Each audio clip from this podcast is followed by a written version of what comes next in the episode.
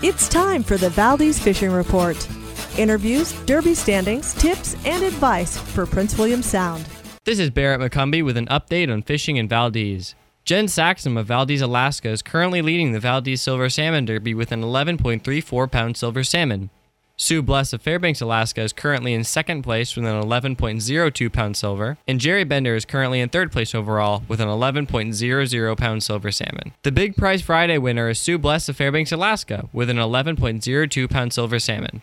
Bless won $500 cash in addition to the daily prize package worth about $400. There are a few reports of silvers being caught in the port, but most are starting to get picked up outside of Valdez towards Glacier Island. In the Valdez Halibut Derby, the leading fish is a 252 pound halibut caught by Jim Jack of Lacey, Washington. Troy Dolge of Copper Center, Alaska is currently in second place with a 203 pound halibut and Maren Russman of Erhard, Minnesota is hanging on to third place overall with a 195.4 pound flatfish she caught on July 26th. Anglers are also hooked in a trophy sized lingcod and rockfish. The silver salmon fishing should be excellent for the Valdez Women's Silver Salmon Derby August 12th.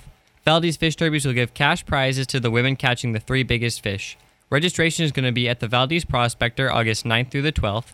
Derby anglers purchase a ticket for the regular derby in addition to a $30 fee for the women's derby. Visit valdezfishderbies.com for more information. Call Fish Central and get out on the water to catch fish and fill your freezer this summer.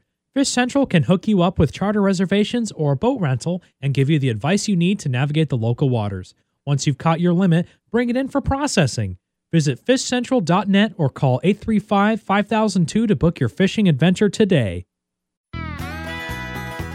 KVAK's Valdez Fishing Report. Fish Valdez and reel in a big one.